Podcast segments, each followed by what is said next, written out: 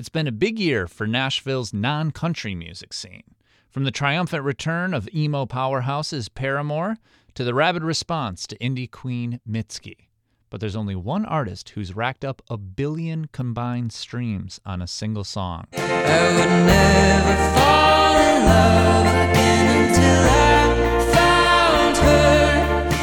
Stephen Sanchez tapped into a multi generational audience with the throwback sound of Until I Found You. It was a hit on the radio, YouTube, and yes, TikTok. While Sanchez is not alone in achieving virality, it's how he's handled the spotlight and who he shared it with that sets him apart. WNXP's Jason Moon Wilkins reports. This summer, Stephen Sanchez played one of the biggest stages in the world at the personal request of a very famous friend. And this next boy, uh, I heard last year on the radio in America, and then it was a hit in America and a hit in Britain. And I couldn't believe that someone of 19 or 20 years of age could write and sing a song like this. It was a nod to the past, but it sounded so beautiful and fresh. So I've asked him to come to Glastonbury to do his song. It's not one of my songs. I'm going to play with him.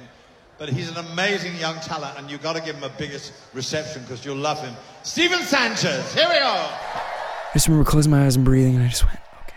And then I, as soon as he yelled my name, I walked out there, and I, I swear to God, I just felt like fearless. Like I could do anything. Like mm-hmm. I was just, I felt like I could split the sky in half. Like I was just, I was so present. I remember every bit of that.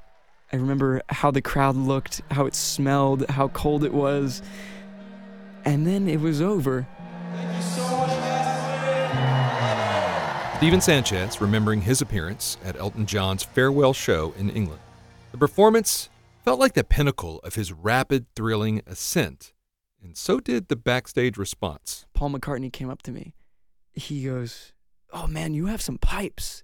That was unbelievable. And he just pulls me in for this big, long hug. Like, did not, and I was just like, he's been hugging me for a while. Like, this is crazy. Guns N' Roses guitarist Slash gave him a fist bump. Marcus Mumford added a well done, mate. And, making it really meta, almost famous actress Kate Hudson squeezed his face.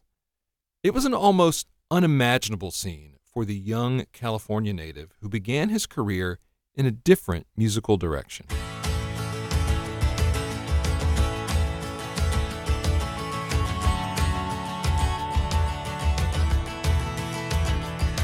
She's a flower among the weeds, more beautiful than any rose. Sanchez came to Nashville at 17, carrying a singer songwriter sound not all that different from many of his peers. His stylistic turning point came after posting a TikTok of an early acoustic version of the unreleased Until I Found You when you look at the way that people are breaking in the music industry these days, it's it's heavily centered around TikTok and heavily centered around a moment that goes viral. Sanchez's manager, Emily Kennedy. She says it was the reaction to that video which inspired the artist and his team to fully lean in to the 50s, 60s style and sound for his next recording.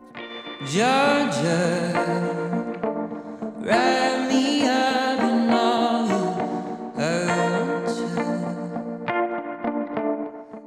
Once that retro sounding full band version of Until I Found You came out, it hit in waves, first in solo form and then as a duet. Sanchez noticed the first wave rising while on a walk around Nashville's Radnor Lake. I was just checking the numbers of the song that day.